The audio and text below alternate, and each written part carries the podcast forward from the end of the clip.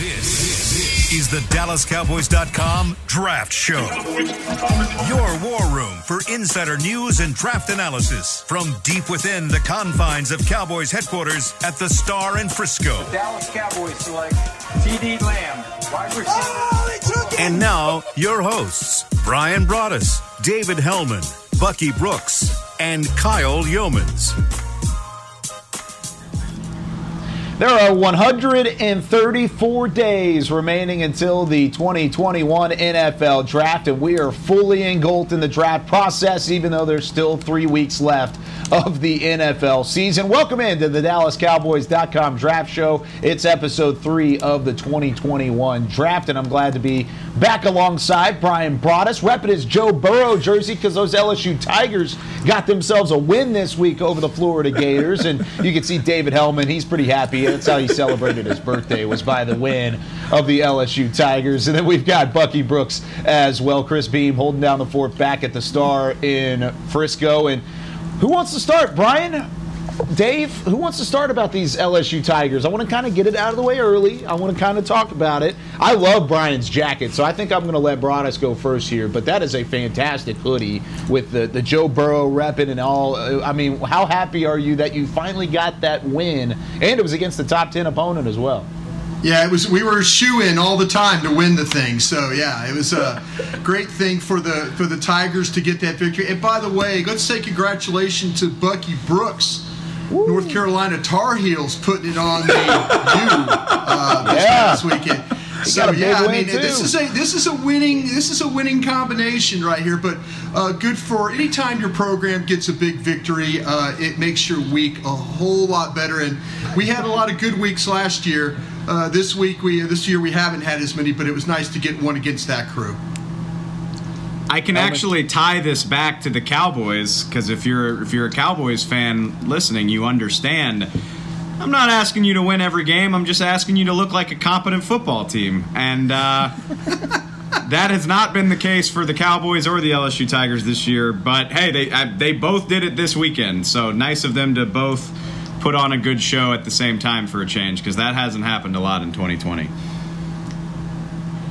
Yeah, Bucky. I mean, I feel like all of our teams won. So the Cowboys won. We got LSU a dub. We've got UNC getting the dub. We got North Texas winning. And hey, the one guy that we have a chance to get uh, get drafted had four touchdowns. But Bucky, how did your weekend go overall? And what are you looking for? Uh, no, it, it was a great weekend. Uh, you guys alluded to Carolina knocking off Miami and just seeing them run the ball at will. I mean, you just don't see teams run for 559 yards with two running backs. But no, it was a great weekend. And then the Cowboys finally coming up and playing.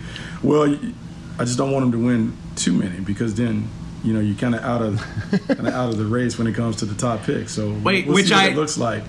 Bucky, that's a that's a phenomenal point because and I mean, you know, we want the Cowboys to be good. They're they're mathematically still alive in the playoffs, but mm-hmm.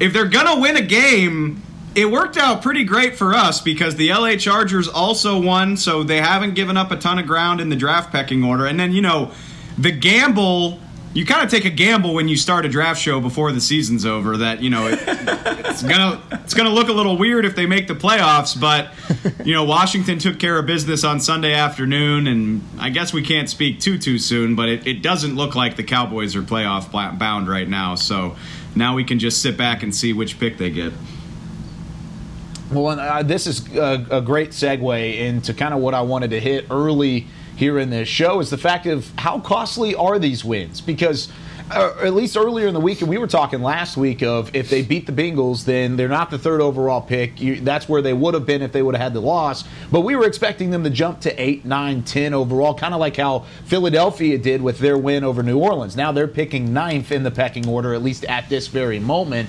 The Giants with the loss has them at 10, but the Cowboys with their win only moved them down to 5 in the draft order. So I ask you guys the question of uh, whenever it comes to these wins later in the season, and, and uh, especially for those of you, Bucky and Brian, who have been on a, a scouting staff, have been in a, a coaching staff previously, but how costly are these wins, or is it still something that you want to build going in to 2021? You, Yeah, I think there. You know, it's when you start to think about going forward that you you you see, you, you want to win the games. You absolutely want to win these games. And so, you know, as a front office, you know, because that's your job. That now fans on the outside when the season doesn't look right, you know, when you know you're not going to really go anywhere, when you really don't have a, a shot, and you start to think about what's the best way to help our football team? And the draft is the best way to do that. You know, the draft is the way that, you know, if you get to pick high in every single round, you give yourself a shot to go and get players to make a difference for your football team. And so, yeah, front office guys, they want to win. That you know, that's their job. Fans that understand the big picture of things, yeah, these these wins uh, they, they, come at a cost because there's going to be differences when we really start getting into this and the different tiers of players and the ones you're going to have available to you. Uh, that's you know I, I, tell my folks all the time that listen to me hey when you win these games don't complain to me when i tell you you're going to pick the fourth best corner and not the first best corner so that's where this thing will, will fall for a lot of these uh, as we go forward here. Yeah, Brian, you make a great point because front offices are tasked with winning. The coaches are coaching their tails off because they not only want to win, but they want to get some of this heat off of them for a disappointing season. However, I still think as a scout, you, you kind of look towards the draft and you're trying to figure out where the strengths and the weaknesses, and if we fall too far, we could put ourselves in a, a shallow pool when it comes to the positions of greatest need. And so when I look at the Cowboys sitting at five, you're still in good shape. But now, if you win some more games, it changes the dynamic with some of your biggest needs and some of the players that could be available at those spots. You know, it's, I talked about this yesterday on Cowboys Break. Is I don't I don't mind at all that they won that game. First of all, as we saw, like even against the bad Cowboys team, the Bengals are another level of bad. Um, they just are. And Bucky, you alluded to that when you previewed them last week. Like you, like the last thing you told us was like, if the Cowboys can't beat this team, I don't even know. I don't even know what to say. So, on like first of all, it, maybe it was never realistic to think the Cowboys could lose that game. I also think you know, you want to establish a winning mindset. You, like, I don't think it's good for anybody, coaches, players, anybody, to just like lose out the rest of the season and finish with you know three wins. I don't. I don't think that's a good idea. So I don't mind that they won that game. Like I said, like it hasn't moved them in the draft order too much because of what else is happening around around them. But I will say if if you're getting if you're getting up to five or six wins, now I'm getting nervous about the the talent that's going to be available to you because I actually I looked at this before we went on the show. Like the Chargers are going to lose some more games. Like they've still got a game against the Chiefs. Mm-hmm. They got to play a, a, pretty decent Raiders team. Carolina's playing Green Bay. I think they've got Washington as well. Atlanta's playing the Chiefs as well as the Buccaneers, who are in a wild card chase right now. Like a lot of these teams that are around the Cowboys are definitely going to lose some more games. So it's cool that they beat the Bengals, but every win they get for the rest of these three weeks stands to really affect them in the draft order. And I would probably advise against doing too much more winning.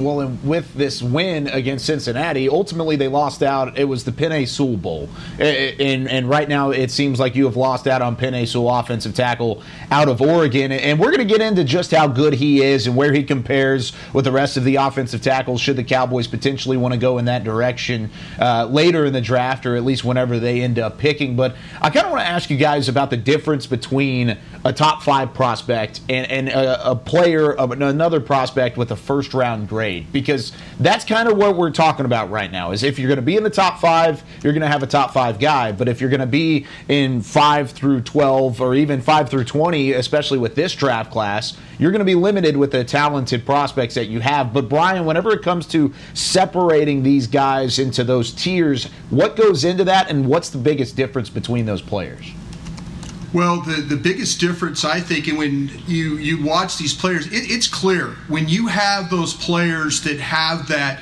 rare top five talent, when you sit down in that war room and watch tape with everybody and then listen to the area scout describe the player, listen to the, uh, the regional scout describe the player, listen to the cross checker describe the player it's like you're watching that tape and you're like going, okay, I see every single thing that those scouts are talking about right now. My own eyes can tell me that. I mean, there there is a clear difference when you get to the top of that draft and you know, that's why when you stack your board from that 1 to 150 and you put them in order of how you would take them, it's clear. Those guys have that, you know, I mean, I used to always, the night before the draft, I would say this, uh, I'd look at the board and I'm saying, please, football gods, let the tags glow of the ones that are going to be all pros. You know, just let them glow for me so I can I could see that. But but with these top these top guys, you could tell, you know exactly. I mean, the traits, the characteristics, the way they play on tape,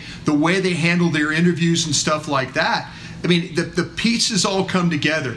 Now, when you get down towards the middle of the board, maybe the traits aren't as pronounced, and it's kind of like you're sitting there going, okay, we're having to dig a little further, and maybe he's comparing to this guy. He's this guy's got a couple more traits than this guy, and oh wait, the interview puts him over here, and so yeah, it's it's it's a little bit more of a, a of a of a putting the puzzle together at the middle to the bottom as it is to the top. Those those tags at the top you know that those guys up there can play football. Now you bust on them sometimes, but also then you have times where those guys are your Hall of Fame type players as well. So it's funny, Brian. Uh, I learned this from you going all the way back to when I was playing in Green Bay, and we were at a workout at Carolina.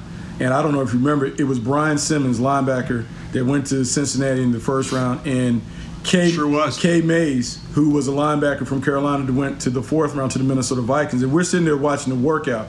And in watching the workout, one guy was super explosive, super dynamic. You could just tell. And you whispered to my ear, that's the difference between a first rounder and a fourth rounder.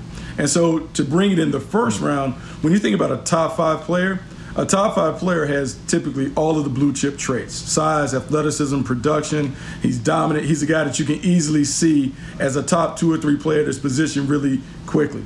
A first round guy may have 80 to 90% of the traits, but when you look at him, you're like, okay, he can be a starter. He can be a starter right away. He's going to make that contribution. I think the best example I can give right now recently is the game that Chase Young had uh, on Sunday, that is what a top 5 player is supposed to do right away. Like when you put them on the field, it is easily, readily and apparent, like, okay, yeah, we got to do. It shouldn't take you a lot of time to go through the tape and do all this other stuff to figure out if he can play because if you're spending that long debating, he's not a top five guy. It stands out, it's easy. I mean, it's, it's the easiest guy that you can get, like, oh, okay, yeah, he's a guy. Now, how high do I want to put my grade on him? But you know a top five player when you see when it stands out. I completely. Well, Dave, I'm sorry, Kyle. Go ahead.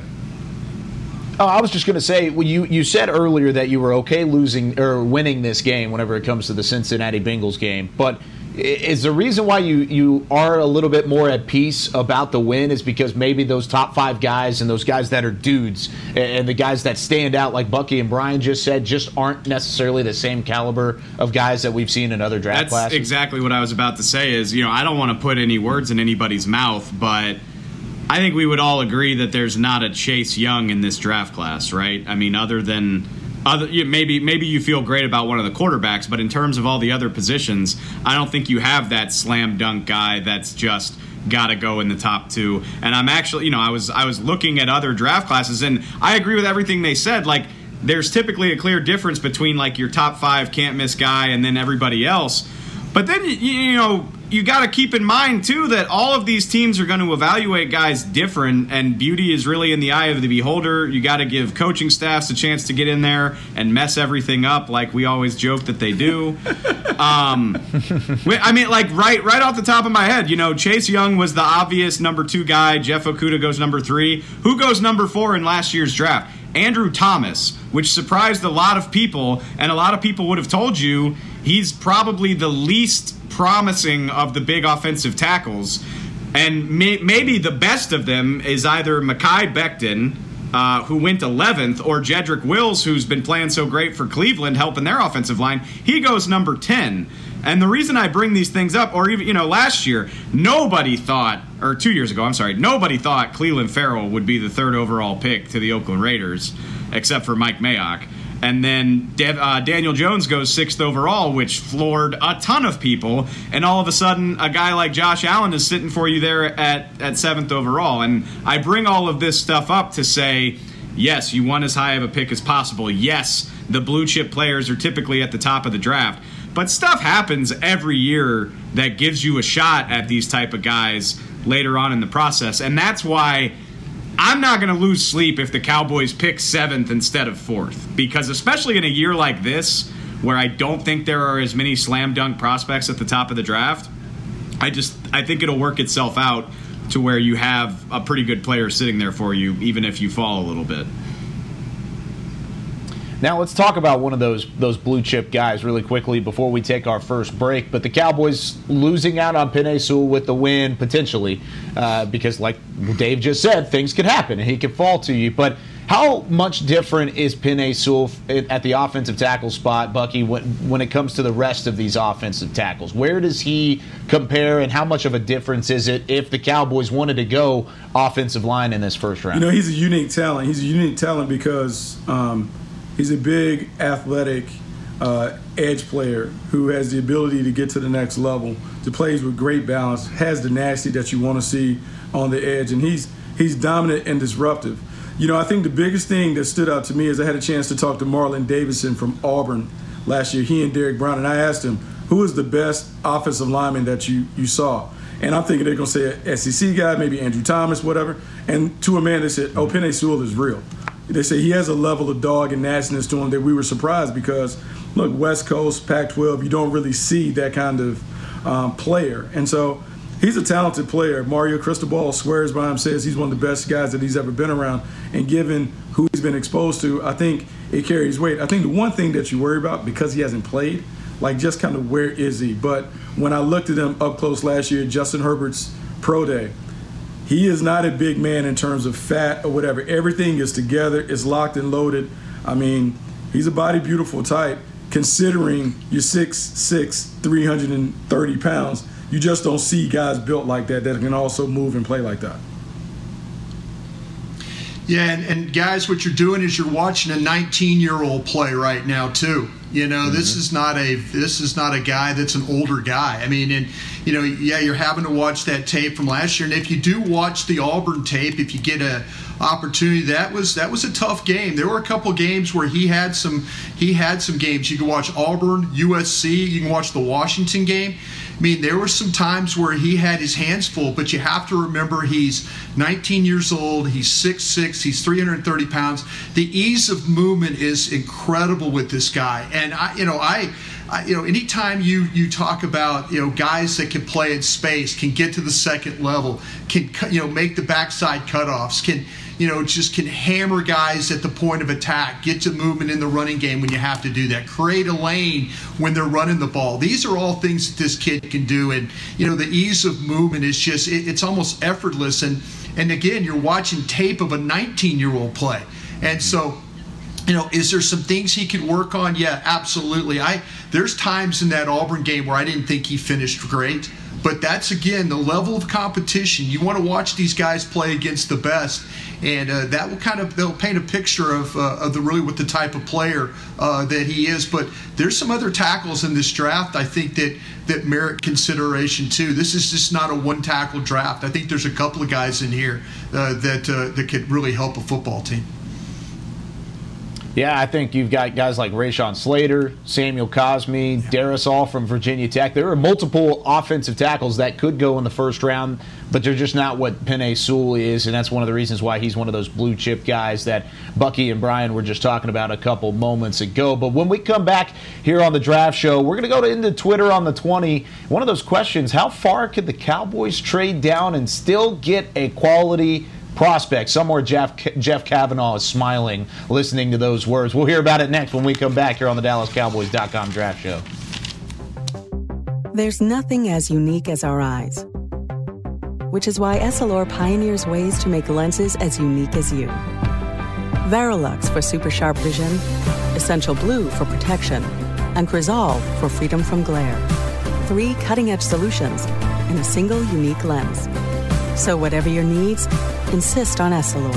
Visit your local Essilor experts and find the perfect lens for you. See more, do more, Essilor. Since 1865, Stetson hats are American made with pride right here in Texas.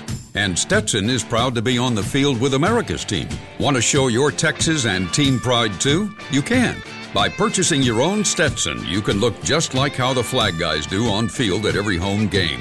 Stetson hats, the official crown of all self respecting Cowboys, and your favorite football team. Get yours today at shop.dallascowboys.com or at stetson.com. I'm Jay Novacek, former tight end for the Dallas Cowboys. Back in the day, I was the guy who always got the tough yards, and that's why I run with John Deere today. In fact, I have a John Deere 3025E tractor that can handle any yard work I need to do, even the tough yards way out back. So if you have one acre or a thousand, John Deere has the equipment that's just right for you. Visit a John Deere dealer today and run with us. We are the official tractor provider of your Dallas Cowboys. Dear, it's 1908. Don't you think we should get electricity? Hmm, and stop using candles to see at night. It's just electricity lights up the room fast. It's more reliable than candles blowing out, and people seem to love it nationwide. Well, candles are. Dear, did you just run into the wall? Nope. May I have a new candle, please? Historically, switching to new technology is a no-brainer. Today, it's AT&T 5G. Fast, reliable, secure, and nationwide. Switch to AT&T 5G. It's not complicated. 5G requires compatible plan. May not be in your area. See att.com slash 5G for you for details. This, this is the DallasCowboys.com Draft Show. Back here with the DallasCowboys.com draft show here on this Tuesday. Glad you're with us. Brian Broaddus, Bucky Brooks, David Helman. I'm Kyle Youmans, and it's time now for a little bit of Twitter on the 20. I don't know if we have the sound playing back in the background.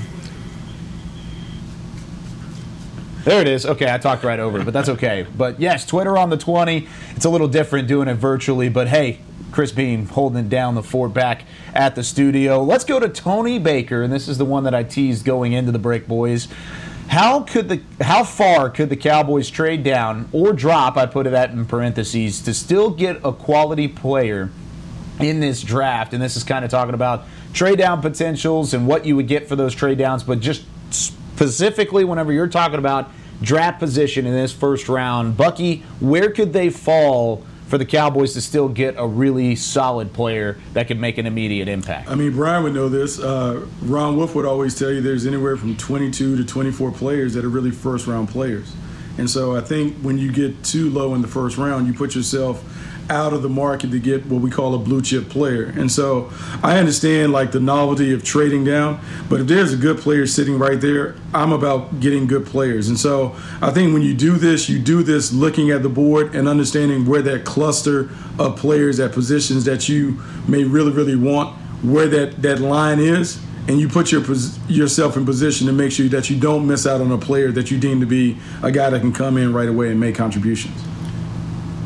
Yeah, Bucky's absolutely right. You know, the one thing that we learned in Green Bay, and it's something I, I carried over to places and, you know, and had discussions with other teams I was with, is you never want to trade away from a, a, a, great player. You just don't. You just, I mean, I don't care. And, and scouts are guilty of give me picks, give me picks, give me picks, you know, that kind of thing. But, you know, you need to stand in there and pick a player. If you've got a guy on that board – that's that you feel like, man, this guy could come in, he could start for us, he could play for us for two contracts and, and be great. Stand in there and make that pick, you know. And and I, I kind of feel like though that even if you got, even if you were uh, say at the in the four hole picking, and you and it's not the board doesn't really fall the right way for you you know, if you take your highest rated guy, you're going to probably be okay. And so I, I just don't see dropping from like four to 12 and then having to sweat those picks in between. There, there could be a level where you feel like, okay, let's take, for example, all these cornerbacks. You know, maybe you don't feel like they're all top four uh, on your on the, on a board overall, but maybe when the stack hits they're somewhere around seven, eight, nine, right around there. Now, if you could make a deal where you could go down a couple of spots and grab those guys, and your intelligence tells you that the teams between you are not going to take a corner or somebody's not going to come up there and jump, you know, that's why I, I, feel like though you, you can you can make those kinds of deals. But to sit there and bail from four to eighteen just to get some picks, I, I don't think that necessarily is the right way to, to run your draft. Sounds kind of sounds kind of cowardly, Brian. To be honest with you, like let's let's have some Ooh. let's have some. I'm kidding. I can't even say that with a straight face. I'm sorry. Uh, Yeah, you're talking about trade. You want to you want to trade back? You want to keep? I just back? I just want to point that like I feel like it's my duty. I just feel like people get tunnel vision when it comes to the draft. Like there's only one way to do it. You gotta pick here. No, there's And not. I'm, I'm There's not. I'm not. not talking to you. I'm talking to, to people that are listening. But I think it, it always depends on what are you getting in return. What do you think is there? How far are they asking you to go? Like in a vacuum, like, let's let's just say the Cowboys are going to pick in the top ten, and I think they probably will. Um, if I'm if I have a top ten pick, I would feel real leery about trading past like 14 or 15 unless it is for Exactly. unless it's for just Yeah. a total haul of picks. Having said that though, I think this is a really interesting point. Again, going back into recent history, 2017 draft, the Buffalo Bills hold the 10th overall pick. Now, they should have picked Pat Mahomes. Everybody should have picked Pat Mahomes. I totally understand that. But they don't because Kansas City wants him. So they bail all the way to 27. They get a third round pick and next year's one. They find an all pro corner in Tre'Davious White, and then they use the first to get Josh Allen the very next year. And Josh Allen is not Pat Mahomes, but he seems like he's on a, a really nice trajectory to be a very good quarterback. So when I hear that, I say, man, you can trade back really far, get some good resources, and still find a good player if you know what you're doing. Now, would I want to trade all the way back to 27? Absolutely not. But I do think it's interesting that a team did that and still managed to have it work out really well. Well, and it, uh, it worked out for the Cowboys. If you look now, it didn't work out for the compensation that they got back. If you remember the Travis Frederick trade, they basically go from like 18 to what 30 or 31, and you know, and they should have got a two in compensation. They took the three. So you know, because they bailed because they they just panicked and got out of there. You take less compensation if you're going to get a haul that makes sense for you. You know, as for, for example, if you trading with a team for like next year's one, and that's a team that might be like a, a team that gets back in the playoffs the next year, and then that that pick turns into 22 or 23. Yeah, it's a first round pick, but you would like to just try and get as many high picks, you know, going forward. This this to me, this is about trying to fix things now. And if I could if I could get a bad team behind me that wants to move up and I know that their pick they're about to give me or two picks they're about to give me in this current draft are high picks and they're kind of maybe right around where my picks are going to be, I'll double dip all day. I- I'll absolutely double dip all day. I just don't want to see. I don't feel like that, that, that we need to see this massive drop.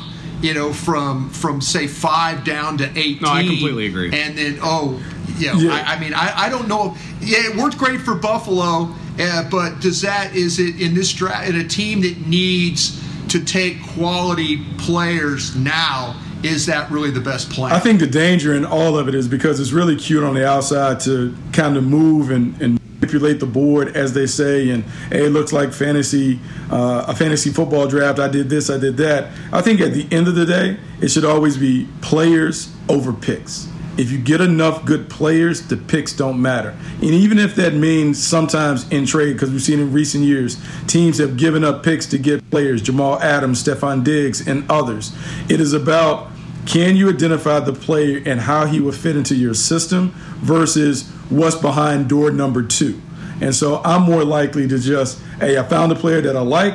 I'm gonna take the player and I'm gonna live with the stuff, as opposed to getting a couple of extra picks that I don't necessarily know if I'm gonna hit on or not.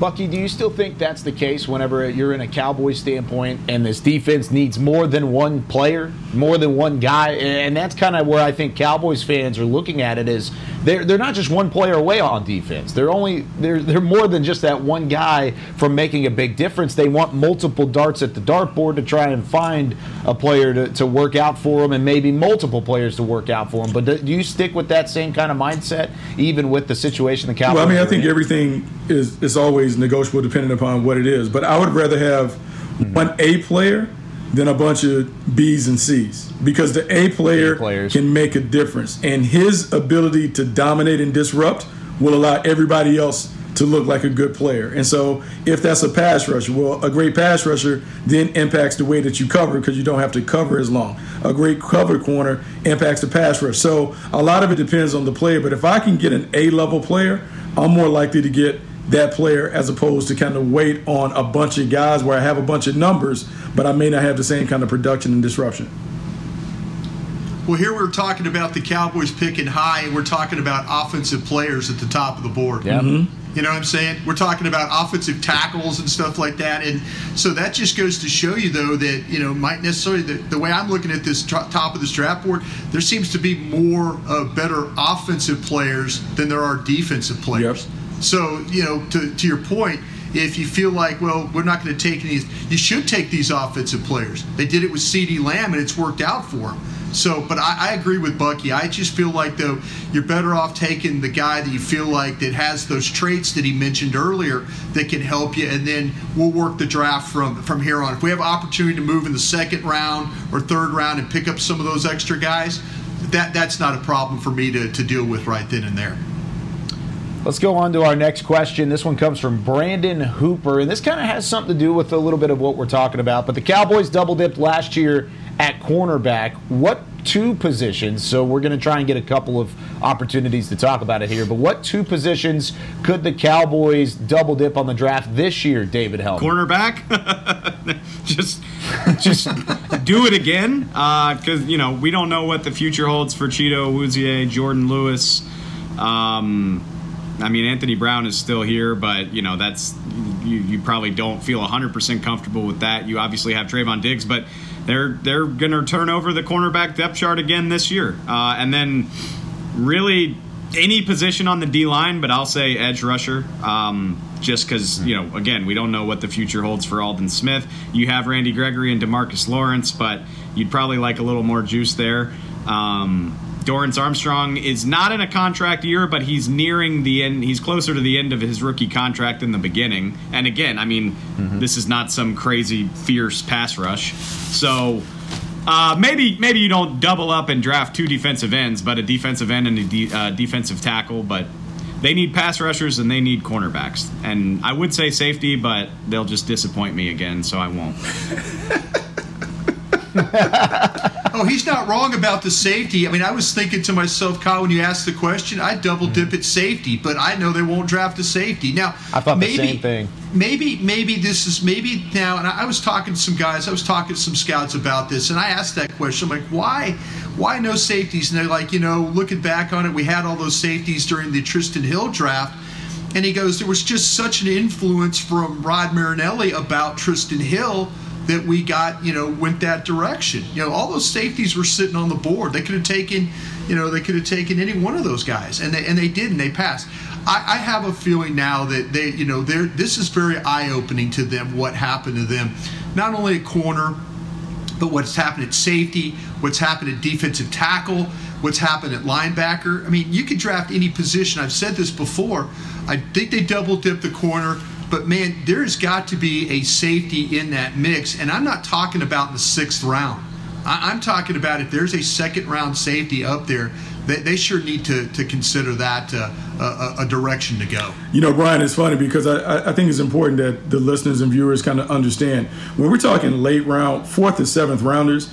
Brian, you know, in the draft room, we're talking about developmental guys. And so if you really want to shore up a position and you double up, you double up high. You don't double up with a right. second rounder and then a fifth rounder. You go big. So if I got two twos and I'm gonna throw both of them at corner and then let them duke it out, a two dogs one bone, I'm willing to do that. But I think you have to make sure that the positions that you really are concerned about within the first three rounds, you have to throw a couple of darts at those positions. And if you get something in the lower state, the later stages, that's great. But in the first three rounds, you have to find guys that can play and they can play right away.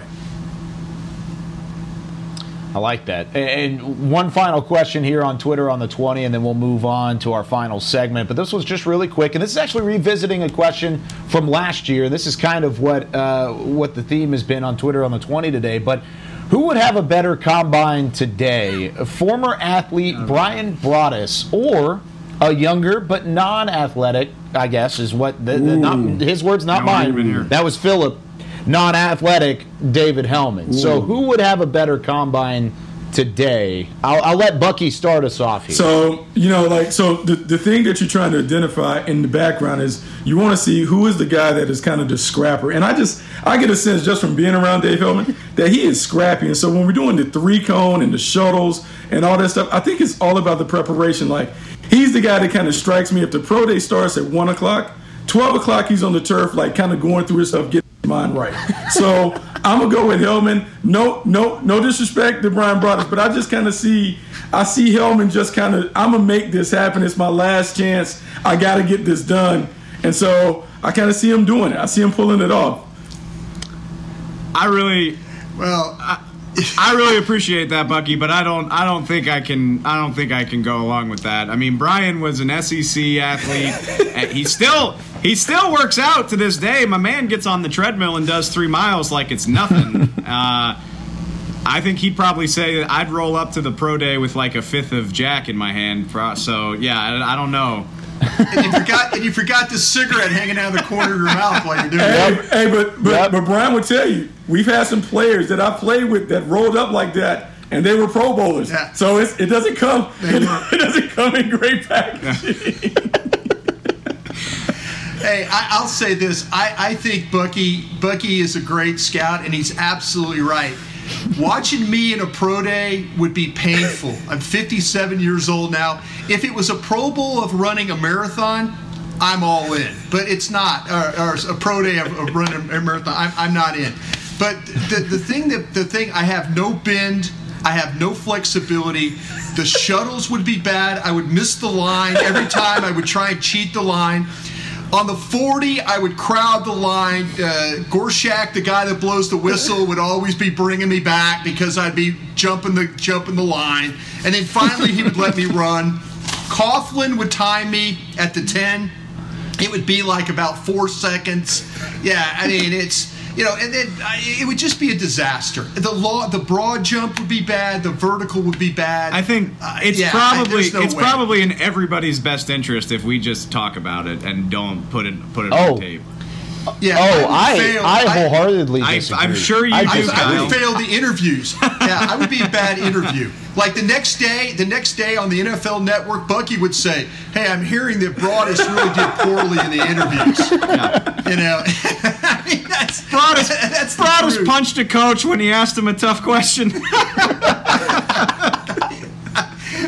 Uh, just, yeah, Oh, grab the I- guy's I- throat. I mean, it's just So never know. Oh, I feel like I feel like this has to be a, a, a post-COVID event that needs to actually happen. So I, I think it doesn't need to just be talk. But I also appreciate how analytical Bucky was in that whole answer. Like I, you could have taken a snippet out of that and put it right up next to his analysis of these other players. It wouldn't have been any different. Like he actually had thought it out. He was ready to go. I I, I appreciate that. Thanks for the question, Hey. Philip. That was a bunch of fun. Hey, let me say this though, real quick, guys.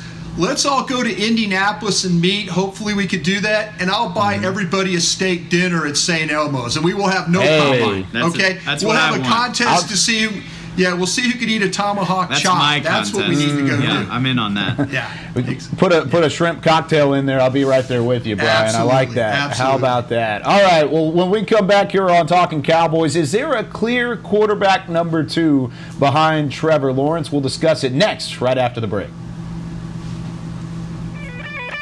We're back with a tasty treat that's sweeping airwaves and taste buds. It's new Dr. Pepper and Cream Soda. Let's take a listen. Dr. Pepper and cream soda's here. A new combo that's music to my ears, okay? Let's play.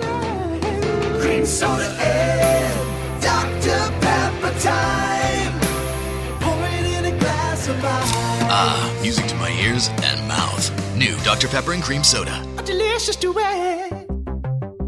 There's nothing as unique as our eyes, which is why Essilor pioneers ways to make lenses as unique as you. Varilux for super sharp vision, Essential Blue for protection, and Crizal for freedom from glare. Three cutting edge solutions in a single unique lens. So, whatever your needs, insist on Essilor. Visit your local Essilor experts and find the perfect lens for you. See more, do more, Essilor. The Cowboys way, where 16 Hall of Famers and 5 championships shows us what success looks like. Where turkey is always the second best part of Thanksgiving Day. Where we are all defined by one single thing the star. Where we as fans know it's our job to keep the tradition going. Bank of America is proud to be the official bank of the Dallas Cowboys and to support the quest of living life the Cowboys way. Copyright 2020 Bank of America Corporation. Dear, it's 1908. Don't you think we should get electricity? Hmm, and stop using candles to see at night. It's just electricity lights up the room fast. It's more reliable than candles blowing out, and people seem to love it nationwide. Well, candles are. Dear, did you just run into the wall? Nope. May I have a new candle, please? Historically, switching to new technology is a no-brainer. Today, it's AT&T 5G. Fast, reliable, secure, and nationwide. Switch to AT&T 5G. It's not complicated. 5G requires compatible plan. May not be in your area. See att.com slash 5G for you for details. This, this is the DallasCowboys.com Draft Show. Final segment here of the DallasCowboys.com draft show, and we're running out of time. We were going to try and hit some of the corners, top five corners, and a cluster of those guys, and kind of where they rank out. We're going to have to save that for next time because these guys will be back on December 29th. It'll be a late Christmas gift for everybody on the draft show, but this group will be back in a couple of weeks. But I want to hit these quarterbacks really quickly because we've been getting a lot of questions on Twitter. Bucky Brooks, I'm sure you've been hearing a bunch about it with your coverage on the NFL Network, but Right after Trevor Lawrence, there is a cluster of quarterbacks Trey Lance, Justin Fields, Zach Wilson. I mean, there's so many different guys that could be considered as that quarterback number two. And I'm interested to see where you guys think those guys are at the moment. Brian, we'll start with you. Who's your quarterback number two, and how close are they together behind Trevor Lawrence? And hey, maybe Trevor Lawrence isn't your top guy. Yeah, I've got Justin Fields as my number two guy. I, I, just think the accuracy, the mobility, the size, the way he protects the football. I know he had a bad game the other uh, last time out where he, he had some interceptions that he threw, but overall, you watch him. He can make all the throws. He can stand on the right hash. He can throw the ball all the way to the sidelines. He's got touchdown the field the way he manipulates the pocket, the way he moves around, the way he keeps his eyes down the field. I'm a big, big fan of his. I'll tell you for number three, I really like Trey Lance out of North Dakota State. And uh, you know, this is no disrespect to Wilson at BYU, but I, I, just feel like, though, that Trey Lance, I think he's got some Dak Prescott traits to him. And I mean this in a way of a big, mm-hmm. good looking athlete. The ball really flies off his hand. You watch him, of all the quarterbacks, that ball really is coming off his hand. Now he's throwing to guys, and this is no offense, no defense to those guys or offense to those. He's throwing to guys that are some pharmacists, some accountants, some guys that are going to be some cattle ranchers. You know, he's throwing, and, and, you know, there's times where they put him in a bad spot, but you see the touch, you see the the the the, the, the ball flight. And I see the toughness. I mean, he is slamming into people running the football. I really like him as the number three guy, and then Wilson after that, and we'll see where Trask and, and the others fall after that. But but Lance is a guy to keep an eye on. I think a lot of teams are going to fall in love with him. You know, Brian, it's funny. Um, I think these three quarterbacks are all solid. I'm with you on Justin Fields, and in fact, I believe Justin Fields should be rated closer to Trevor Lawrence than not. I know that Trevor Lawrence is going to be the number one, but if you go all the way back from high school, these guys have always alternated being number one and number two in the country. Hmm. Having a chance to coach both of them, both of these guys are terrific. I think Justin Fields, his baseball background should not be underestimated. We've seen guys like Mahomes and Russell Wilson and Kyler Murray have success because yeah. they can do things. This is a guy that was a high level baseball player, so keep that in mind. I think the two that you mentioned after that, Zach Wilson and Trey Lance, I think for whatever reason, Trey Lance is going to be undervalued in this draft. I think the one game showcase actually hurt him because it kind of leaves a, a vision in guys' mind. But if you go back and look at last year's tape, this guy was fantastic. I had visions of him playing in a Kyle Shanahan like system and absolutely tearing it up. He's big, 6'4, 228 pounds. His dad played in the CFL. Football is not a novelty to him. This is a really good player. Zach Wilson is also intriguing. I don't think you can go wrong with him either. He's a gunslinger. He has athleticism and mobility. He has a little that I would call that Joe Burrow swag. That when you're around him, he he has a little something to him that you like.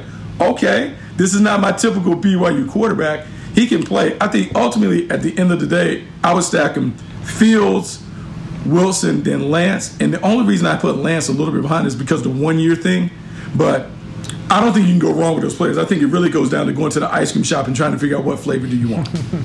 you go, okay, Bucky. so Brian, remember remember in 2016 when we we fell in love with Laquon Treadwell, and it, it Yeah. didn't work out. It was a big miss. Uh, you know, didn't have the career we thought, and we were scared of the big-bodied, bad route running receiver. Like we were scared of all those guys for like a couple years. So maybe maybe this is recency bias in the opposite way because of Patrick Mahomes but I am I am smitten with Zach Wilson. Like I don't want to be the guy. I don't want to be the guy that passes up on this guy because I thought Bucky Bucky said it perfectly. Like this guy's thumbnail. I mean, okay, he's completing he's completing seventy percent of his passes. He's got thirty touchdowns and three picks. I know he's not playing an SEC or a Big Ten level of competition, but he's playing a much higher level of competition than Trey Lance did at BYU. I mean, they go and play everybody. And oh, by the way, he's a freak. This guy has got an absolute cannon. Like he, I mean, it's he's got the strongest arm I think I've seen on a college quarterback since uh, Patrick Mahomes came out. And on top of that, he just seems to kind of have that it factor. Like you kind of want you kind of want your quarterback to be an a-hole. Like he like he's an a-hole but he's my a-hole. Like nobody else likes him but I love him. Like that's how that's how I felt about Joe Burrow is like, man, if he wasn't on my team, I would hate this guy. But he's on my team, so Yeah. I love him. And that's how I feel about Well, you Zach know, Wilson. thing- yeah.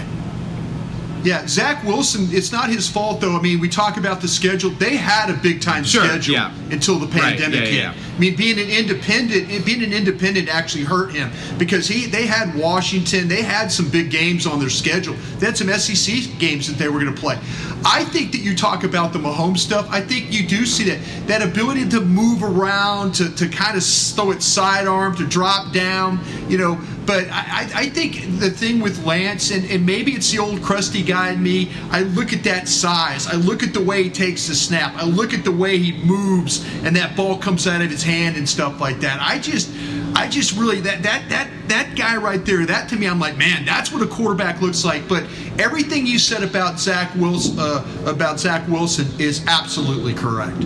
I just don't You know, it's funny, Sorry, Brian. go ahead, Buck. No, no, no, Dave, Ryan. I, I- I think it's funny because I think now more than ever, when it comes to the traits, personality, and that leadership, that confidence really, really matters. And really coming on the heels of, and I'm gonna say this in Trey Lance's favor, coming on the heels of Jalen Hurts having the performance that he had against New Orleans, I think it's only going to bode well for Trey Lance because we're beginning to see the game change where you have to count total yards from the quarterback position, rush yards, pass yards, and those things. And when you get a guy like Trey Lance who can do it under center, he can do it from the gun. There's a lot to like. But I'm saying that also saying that Zach Wilson can do those same things. And so if you're a team in need of a quarterback, this is the year that you want to be in the mix because all of these guys have the traits to play in a new school style I, offense. and Brian, I hear what you're saying about Lance's athleticism.